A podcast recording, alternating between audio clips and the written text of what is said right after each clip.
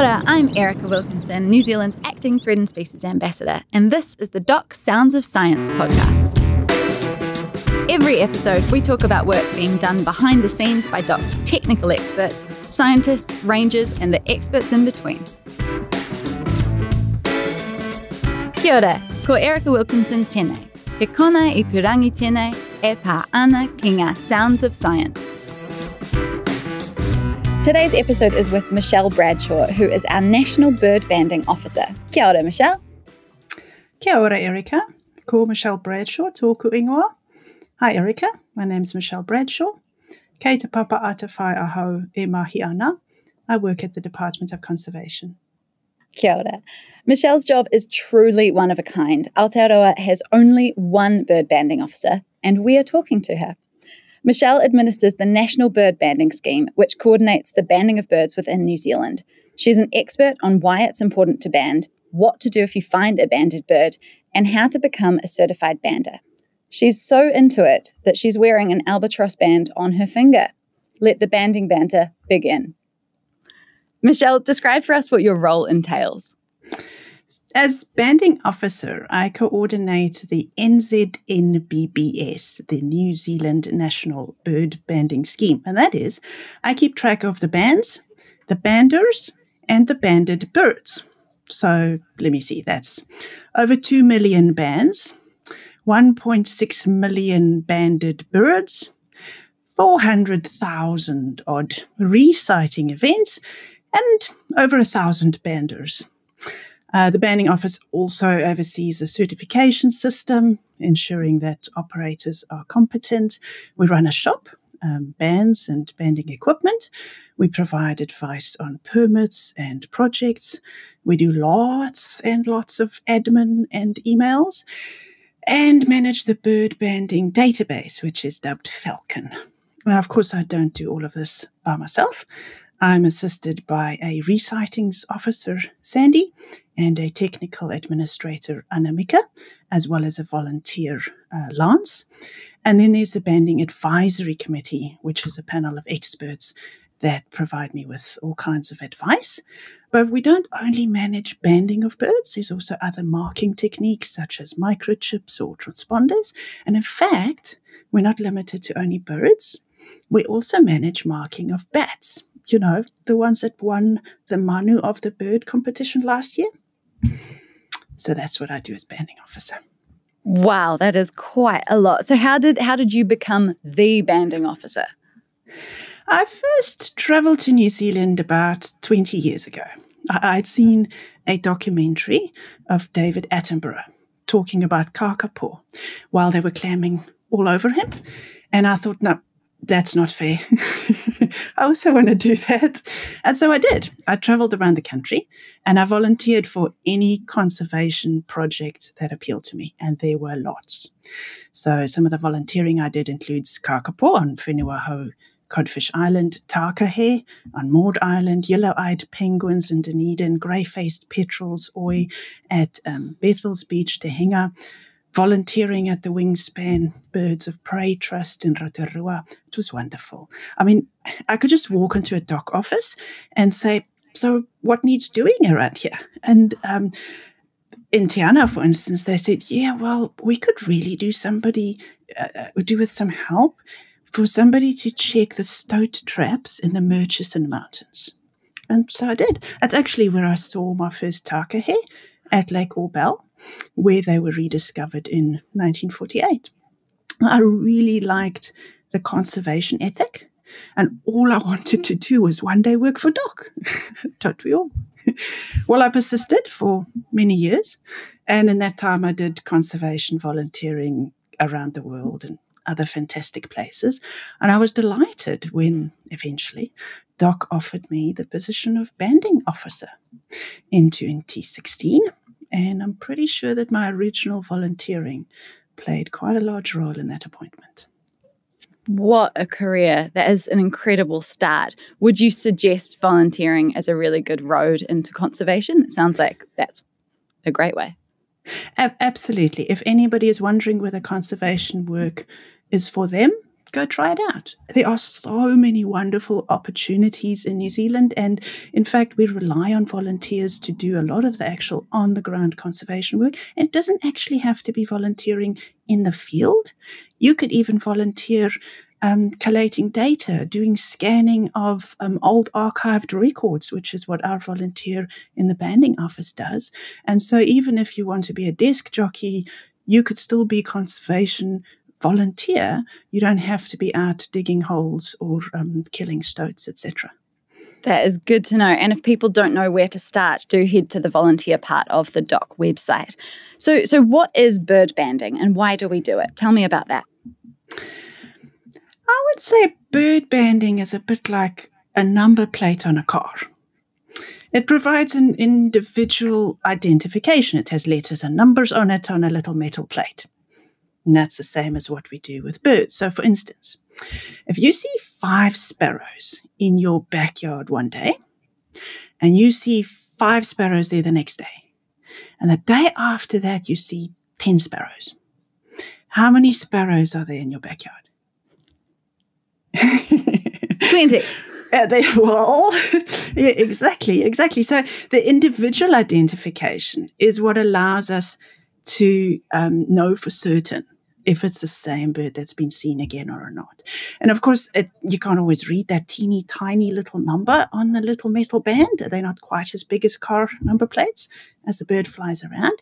And so sometimes we add color bands to aid in identifying birds without having to recapture them. Okay, so what do the colours mean? Well, it's not as though green means this birdie likes eating green grubs and, you know, red means he likes red berries or something like that. Actually, a, a specific color could be used to mark, for instance, all the robin chicks that were hatched in Zealandia in a given year. If they're all given a yellow color mark over the metal, and the next year they use a different color, then that would be called cohort marking. So all the birds of a particular cohort or a particular year or even a particular area could, for instance, be given a similar color. And then when you were to see them again, you'd know something about that bird without even needing to look up um, additional information. But you can also use several colors, and the combination would tell you the identity, the individual identity of that bird. So when I run banding workshops for school children, and this is from kindergarten through to high school, we have all the kids color band themselves with these colored strips of cardboard on their legs. And they learn that you report color bands left leg, top to bottom, and then right leg top to bottom. And, that's the bird's legs, not your own legs, but in this case, it's their own legs that, that are color banded. And even four year olds know the names of colors. They know it in English and in Te Reo. It's amazing. And most kids know left from right. Um, and so they all run around and they pretend to be birds and they record one another's unique color combinations. It's great fun. Um, but it's a nice way to teach them how to do the recording of color combinations and how important it is to ensure that those color combinations are unique. Otherwise, we won't be able to know which bird we're looking at. And the kids are also really quick to learn the first rule about bird banding don't do it which sounds a bit unintuitive, doesn't it? so, the first rule about bird banding is don't do it unless there's a purpose, a permit, and competent people. And all the data are submitted to the banding office. Okay, so what species do get banded then, if it's very particular? Uh, we band all species. Introduced species native species, threatened species, game birds, etc. All of it is in order to learn more not only about that particular species, but potentially their interaction with other species, their movement over time, changes in distributions over time, how far they move, how long they live, etc. So, what kind of information can we get from banding? If a bird does something unexpected, does it do it again? Have you ever heard of a banded banded dotterel? You know, a banded dotterel that's been banded. Right. So there's a bird from Wellington named Pup, P A P, due to the letters on his flag, which is easy to spot from a distance without needing to catch this bird. So Pup was reported having a holiday during lockdown in 2020 in New Caledonia. Now, we know lots of Kiwi folk like going to the warmer islands during winter, but it was assumed that banded dotterels are uh, vagrants to New Caledonia. They only visit occasionally. So when Pup was reported to us from New Caledonia, we thought maybe he was blown off course on his way to Australia or, you know, he's lost. We're not going to see this poor bird again. And then he returned to Eastbourne to nest with his partner, PEY. And so he wasn't lost. And you know what? He went again in 2021 to the same spot at Ngakutakoin in New Caledonia without his partner. And we've just had news that he did the same trip again this year, there and back. So, if he was just a banded dotterel and not a banded banded dotterel, we'd be none the wiser. That is fascinating. And do other banded dotterels do that, or is that a real specific to PAP? Um, well, we know it's specific to Pap because he's a banded banded dotterel. Okay. Um, other banded dotterels that come and go, we can't be certain whether they're the same ones or not. Of course, and and um, the the godwits, you band them as well, don't you? Tell me about yes. that. Yes. Um, so a lot of what we know now about birds were actually first figured out through bird banding. So the bar-tailed godwit or kuaka, they don't like winters. So they spend the summer here in New Zealand.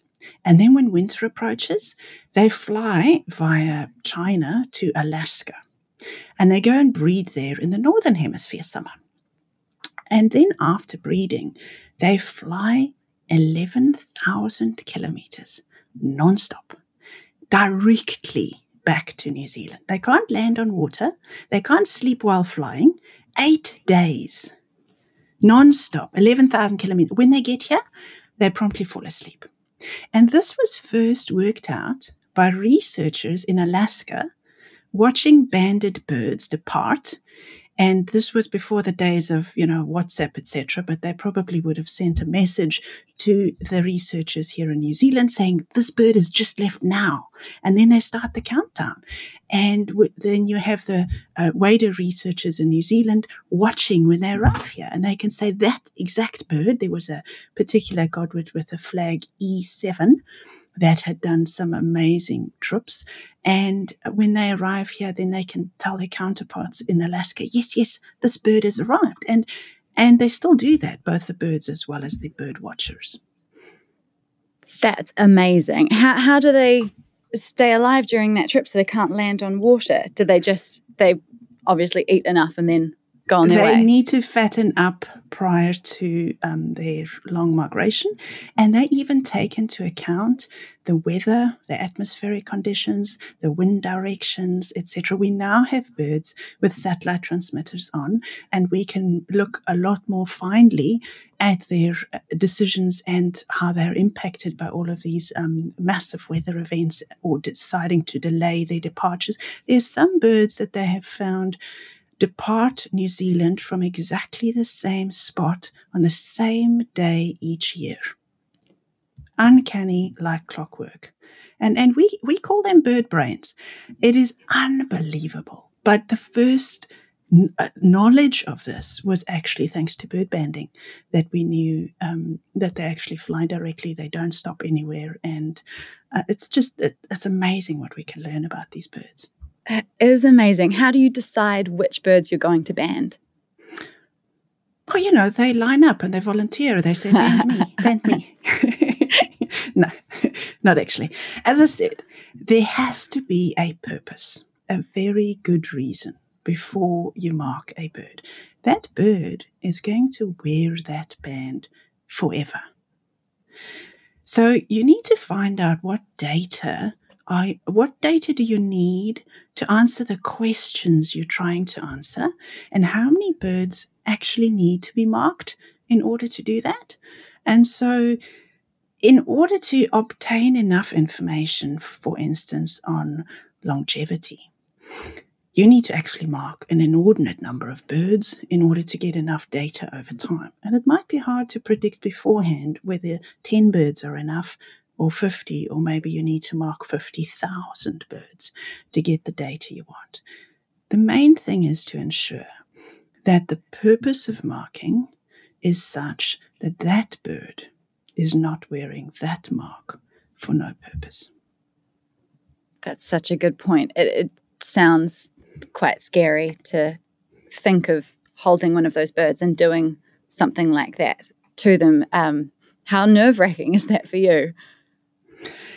Well, you know, whether you are holding an orange fronted parakeet, Kakariki karaka, or a sparrow, you need to be equally careful. Capturing and handling and marking, sampling, it's all very stressful for the bird. And it can be for the bander also. Mm. And the welfare of the bird is paramount, regardless of its conservation status. You're dealing with a fragile, live, and very special creature. And what you're about to do, if you're going to put a band on, for instance, is going to affect that bird for the rest of its life. It's a bit like wearing a watch.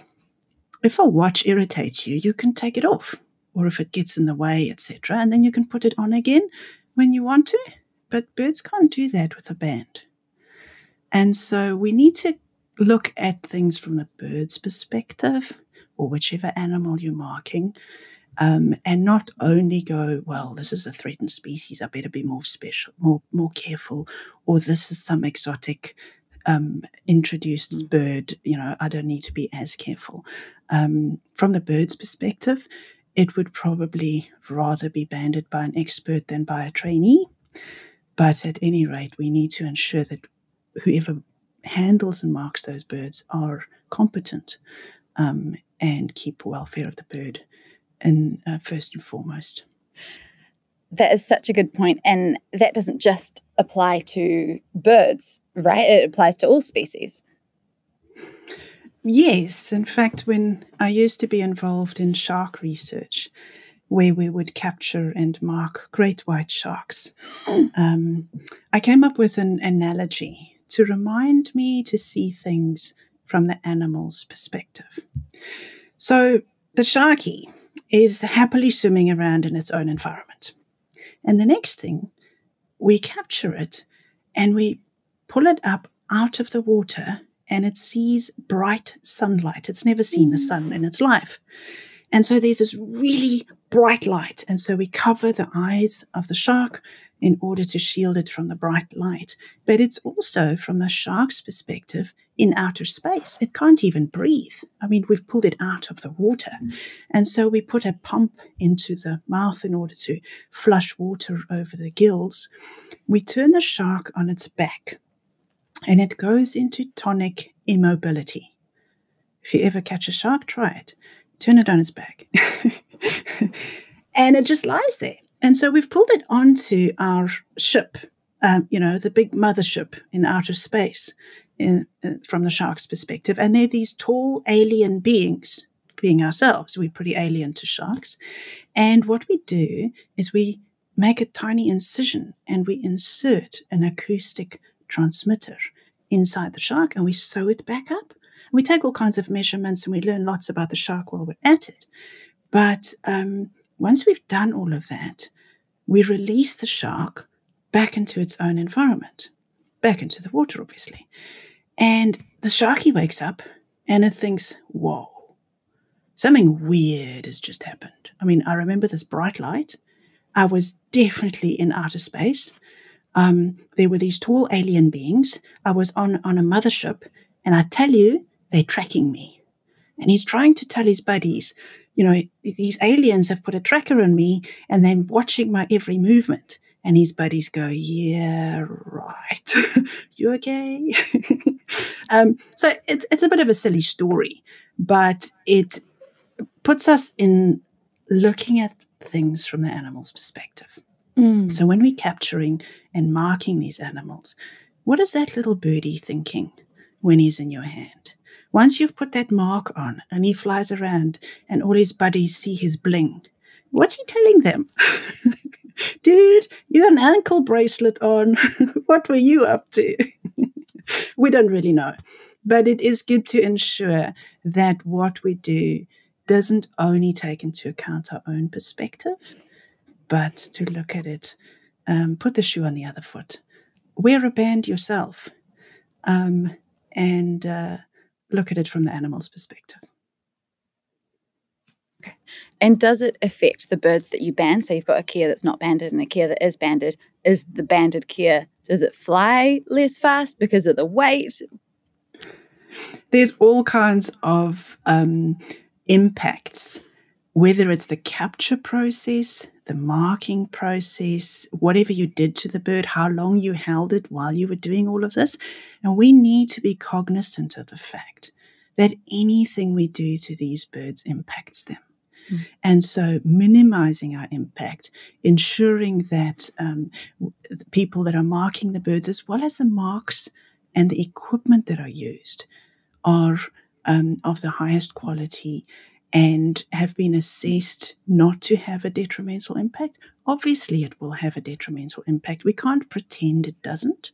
And so that's also why the first rule of bird banding is don't do it unless there's a good purpose and a permit and certified um, operators, as well as the data coming into a centralized database. Because even if you mark that bird and you did it beautifully according to best practice and there's a purpose to marking it, etc., if the data are not held in a central repository, then when that bird is ever resighted again, most often by members of the public who report it to us, and that's incredibly valuable data. If we don't have the record of the first marking of that bird, it was wearing that mark for nothing. It can't contribute to our broader knowledge. So, pausing before marking is the best approach. Brilliant. Well, it sounds like it's it's a very careful and thought through process. And like you say, the first rule is don't do it. That brings us to training. I was pretty fascinated to learn that you actually have 3D printed legs for learning. Tell us about that. yeah. When people ask, Oh, can I come and have a look at your legs? I, I mm-hmm. get some strange looks. but to be clear, uh, these are 3D printed bird legs to give trainees something realistic to practice on. Um, so I've also made puppets to attach the uh, legs to to make it a bit more like holding an actual bird. And do you Although, make them really unpredictable? Like, well, yeah, I've I've tried really hard to make them poop and bite and struggle, but real birds are way better at that. Uh, so, I mean, people have used twigs or um, spaghetti sticks, etc., to practice bird banding, which is brilliant. Um, even dead specimens. Um, so, I thought that you know, having a real leg, but maybe not a stinky one, would be a great to practice on. And we could even post them around the country on loan um, for people to, uh, you know, practice, and then they post us the legs back. Um, we, we do receive actual legs in the post from time to time when someone picks up a, um, you know, some a bird that died on the beach, for instance. There was a little six-year-old boy that was on holiday, and um, he came across these um, legs lying on the mm-hmm. beach and they had tags on them. And one of the tags, every single band has an address on it. And the address at the moment says uh, Send Doc, Box 108, Wellington. So he wrote us a beautiful letter. He said, Dear Doc, um, we were walking on the beach and we found these legs with tags on them, and one of them said, Send them to you. So I am. but he sent them legs and all you know, not just the band. So, uh, so, so Sandy, our resightings officer, receives these letters in the post. No. you first sort of want to feel, you know, are they squishy or not? so generally, we we only need the information on the band. You know, the numbers. Photographs would be marvelous. You may keep the bands. Mm. I don't suggest you keep the legs, and, and we don't really need them either. But we do have these 3D printed legs that people can use, um, you know, if they want to practice attaching and removing. Bits. Oh my gosh. I'm just imagining the people at New Zealand Post as that got sent through. Oh, that's a lovely thought by, and you know, trying to do the right thing. That's really cool. That reminds me of uh, um, the vet Kate McInnes that we had uh, on this podcast a long time ago, who accidentally um, tried to send a packet of um, Dorito chips, a photo of them, um, back to the company. But because she's a vet for Doc, she had many things on her photo reel, including dead birds. And so she sent to Doritos um, a photo of a dead bird saying, I found this in a Doritos packet. What are you going to do about it? I can imagine that quite a few people get traumatized by the process of conservation. If you think of your doc career, can you tell me about a memorable discovery? We often say that every band tells a story. Uh, we have over 400,000 stories and counting. There's one particular story about a banded Titi, Sooty Shearwater, that secured compensation funding for Rakiura Māori. So the story of the Big South Cape Islands Titi outlines the value of a banding system.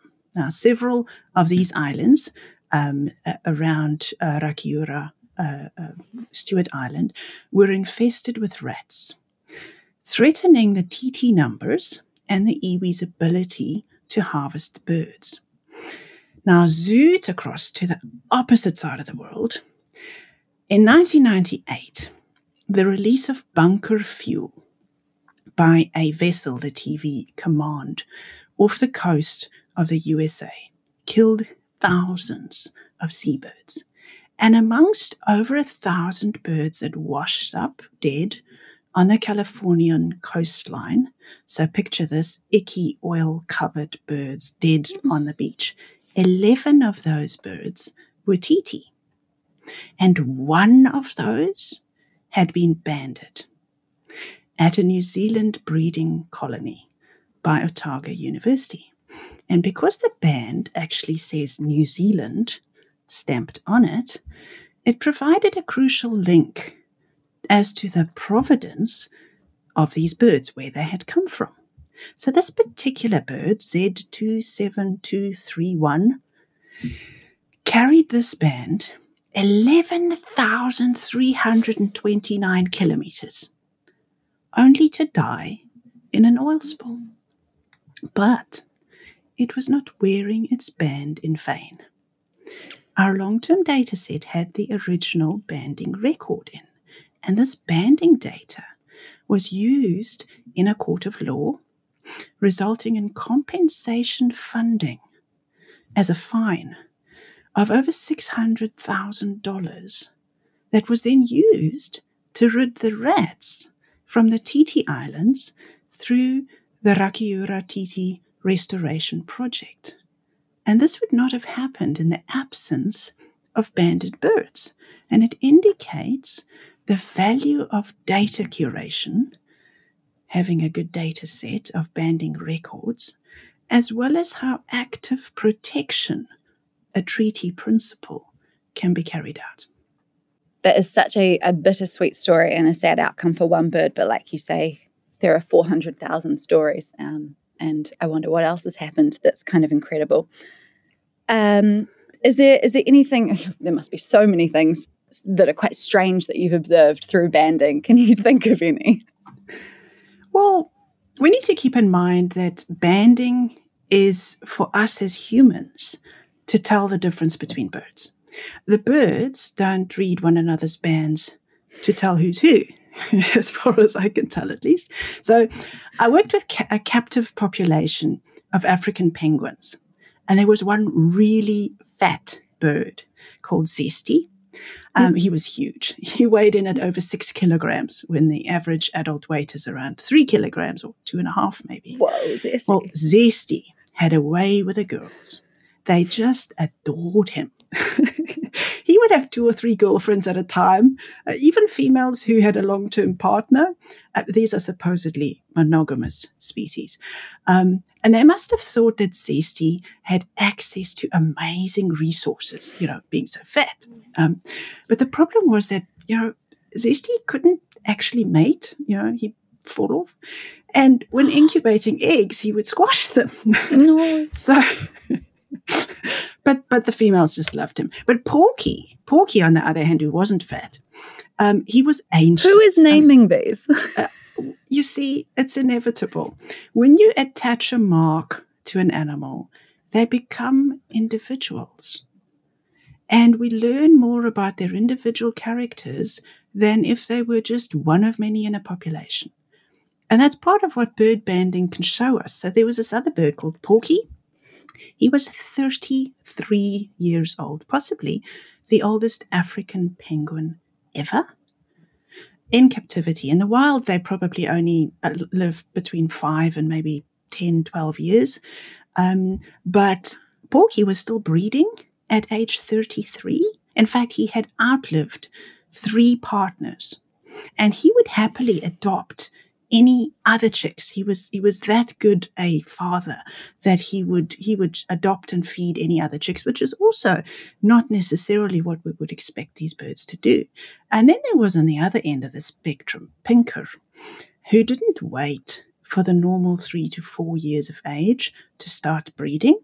He sired chicks with not one but two different females, including one of them that was actually Zesty's girlfriend and already someone else's wife, before his second birthday. Um, but he wasn't so sure who he had to swap incubation duties with, and so he didn't. you know, teenagers. so there's a lot of this soap opera type stuff that goes on in all bird societies. Um, it might even go against our assumptions of what we think birds get up to, or whether they're monogamous and who cares for the chicks, etc., etc. But unless we can recognize the birds as individuals, mm. we actually don't know their stories. And so we band them and we learned lots and lots. That is amazing. I, I've heard a story about a penguin um, that would, uh, in order to get rocks for its nest, it would not be as monogamous uh, as they are supposed or said to be. I was so shocked. I thought penguins are monogamous. That's it. You know. Anyway, yeah. um, I feel like every day is probably uh, what most of us would call a bizarre day at work for you. But can you think of any outliers? In terms of bizarre things, our your definition officer yeah, would be would be good at that. She re- she's on the receiving end of all of these marvelous stories. So when members of the public see a bird that has been marked, any mark, um, we really encourage them to report those to us because it's only really when a bird is resighted that we can learn anything about it in terms of how far it's moved, how long it's lived, etc., etc. And so we receive all kinds of stories, sometimes not even of marked birds. There was one memorable one of an email that we received about um, somebody that said they saw a kea, a big green thing, looks like a parrot, um, a, a, young one, maybe only a year old, um, but unfortunately it was deceased on the roadside. And it was wasn't until they'd passed it driving, towing a house, that they realized what it was they saw. And so um, they emailed the banding office. Now, this isn't a marked bird, uh, as far as we could tell, but um, dead birds on the side of the road may well be worth investigating to see whether they do have marks on. And so, because the finder was actually towing a house, they didn't stop, but we suggested to them kea don't really occur um, at Te Puke on the North mm. Island. Um, and so they thought, okay, well, they'd better Google what it is they saw. And they sent us a photograph. This is what we saw a kakapo. Now, we have joked within uh, Department of Conservation that when people start reporting roadkill of kakapo, we have reached our conservation goals. So, uh, yeah. I'm not disagreeing with you. I'm not quite sure we're there yet. so they sent us this photograph of a kakapo saying, this is what they saw. And they're going to return to the spot to see if it's still there. Oh and um, with a little side note saying, I think I need to educate myself on NZ birds. So off they went to go and find this um, kakapo on the side of the road. And they were so disappointed, absolutely gutted. It wasn't there. I mean, they were so certain. They walked up and down the side of the road trying to find this bird that they saw and they didn't. But hopefully, through all of this and them now understanding that we actually have a banding office and a banding scheme, um, and their understanding that they should learn a little bit more about New Zealand birds. Despite their disappointment and saying it was very, very bizarre, and they really, really wanted to to report it. If you were to find something, no matter how bizarre, please tell us about it. Mm. There may well be something in it that we can learn from, or that you can learn from. That so they the, the thought was there, which is which is great. Unlikely to be Sirocco on the absolutely, road, but hopefully not. um, we've had some wonderful 0800 Doc Hot um, ones that I always want to just tell people about because they're so brilliantly funny. Someone called saying, um, "You've got to come around. There's a penguin on my roof," and, and Doc was like. Um, penguins can't actually fly, and they're like, "Well, this one can." it's on my roof. Just some of my favorite favorite stories, but really good to to call it in anyway, because you're right, there might be something in it. Um, is there a is there a favorite conservation conversion fact that you tell people to get them hooked? I would say I don't work in conservation. I work for conservation. Mm. It's not just a job. And after all these years of volunteering around the world, I still continue to volunteer. And it's knowing that you're making a difference that gets people hooked. If they if if they're curious, go give it a try. Even if it's just volunteering. See whether you want to work in conservation or whether you want to work for conservation. But just remember, it's not just a job. It'll take over your life. That's such a good point. What kind of volunteering do you do at the moment? Mostly, ironically, for the banding office. so, as I said, you could do volunteering by sitting behind a desk. Yeah. And one of the things I thoroughly enjoy is now that we have a new centralized bird banding database setup that is openly accessible for our banders to submit data. My biggest thrill and it doesn't sound like conservation, but for me it is, is when banders submit clean data sets. I, I, I, don't like dirty data. And so a lot of my volunteering is um, cleaning dirty data. Ooh, satisfying. So dirty data would be, for instance, um, if you want to know what dirty data might uh, look like. when somebody reports a resighting record of a banded bird on a date prior to that bird being banded. Ah. Or a doubly dead duck. Did, did you know? I mean, there's some ducks that just keep dying over and over and over. When we should keep, tell someone. you know, like nine lives of a cat. so ensuring that the records we keep are valuable for comparison with 30 years ago, 50 years ago, and then we have a clean data set that people can use in the next 20 and 50 and 100 years' time. If we're looking at change over time, whether it's climate change impacts or distribution or um, the improvements that we're bringing about through our predator control efforts, we want to be able to compare data sets at different points in time. We hmm. can't do that if we don't have all the data in one place. And we can't have much confidence in our data unless we ensure those records are clean.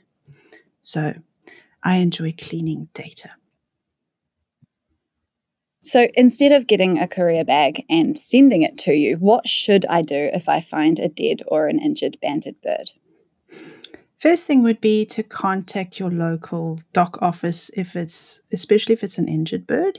Mm-hmm. Um, but if it's a banded bird, don't capture the bird just to read the band number. Um, take photographs if you can. Um, and report the band number and the details to the banding office. Um, and on our Falcon app, we have a sightings form that steps you through how to report this, and that's at app.birdbanding.doc.govt.nz. Um, and we'll be able to respond to you regarding the banding details of that bird. And uh, photographs are the best way to double check the species, um, ensure you report the locality and any other information that might be important, such as um, has it been injured by a dog or a cat, or is this bird, I don't know, sitting on your roof, um, sharing your lunch, um, dead on the beach, dead next to the side of the road, etc. Took a turn.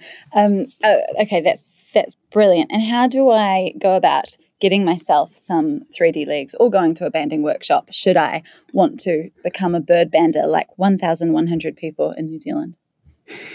We have a system of um, level one trainees, and you need no experience to register as a level one trainee bander. So contact the banding office, banding office at DOC, and register as a level one trainee bander.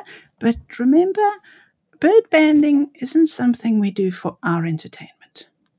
We need to learn about the birds, their molt, morphometrics, movement, breeding, survival, population sizes, habitat use, etc. We band them in order to gain this knowledge. We don't band them because it's a fun thing to do for ourselves. So if you'd mm-hmm. like to contribute to all of that, then by all means, learn to become a competent bander. Just be prepared to put in the effort. It can take months or even years, and you can't learn bird banding through attending a workshop or a course. And if you're a level one trainee bander, you can't capture or mark birds unless you're directly supervised by a level three expert. And so we can put you in touch with people who are already running projects that you can participate in. Brilliant. Conservation is often talked about as fighting the good fight, where, you know, we have this incredible job that we're doing for conservation. Um, but it some kind, sometimes can be quite challenging. What is something challenging about working in conservation you find?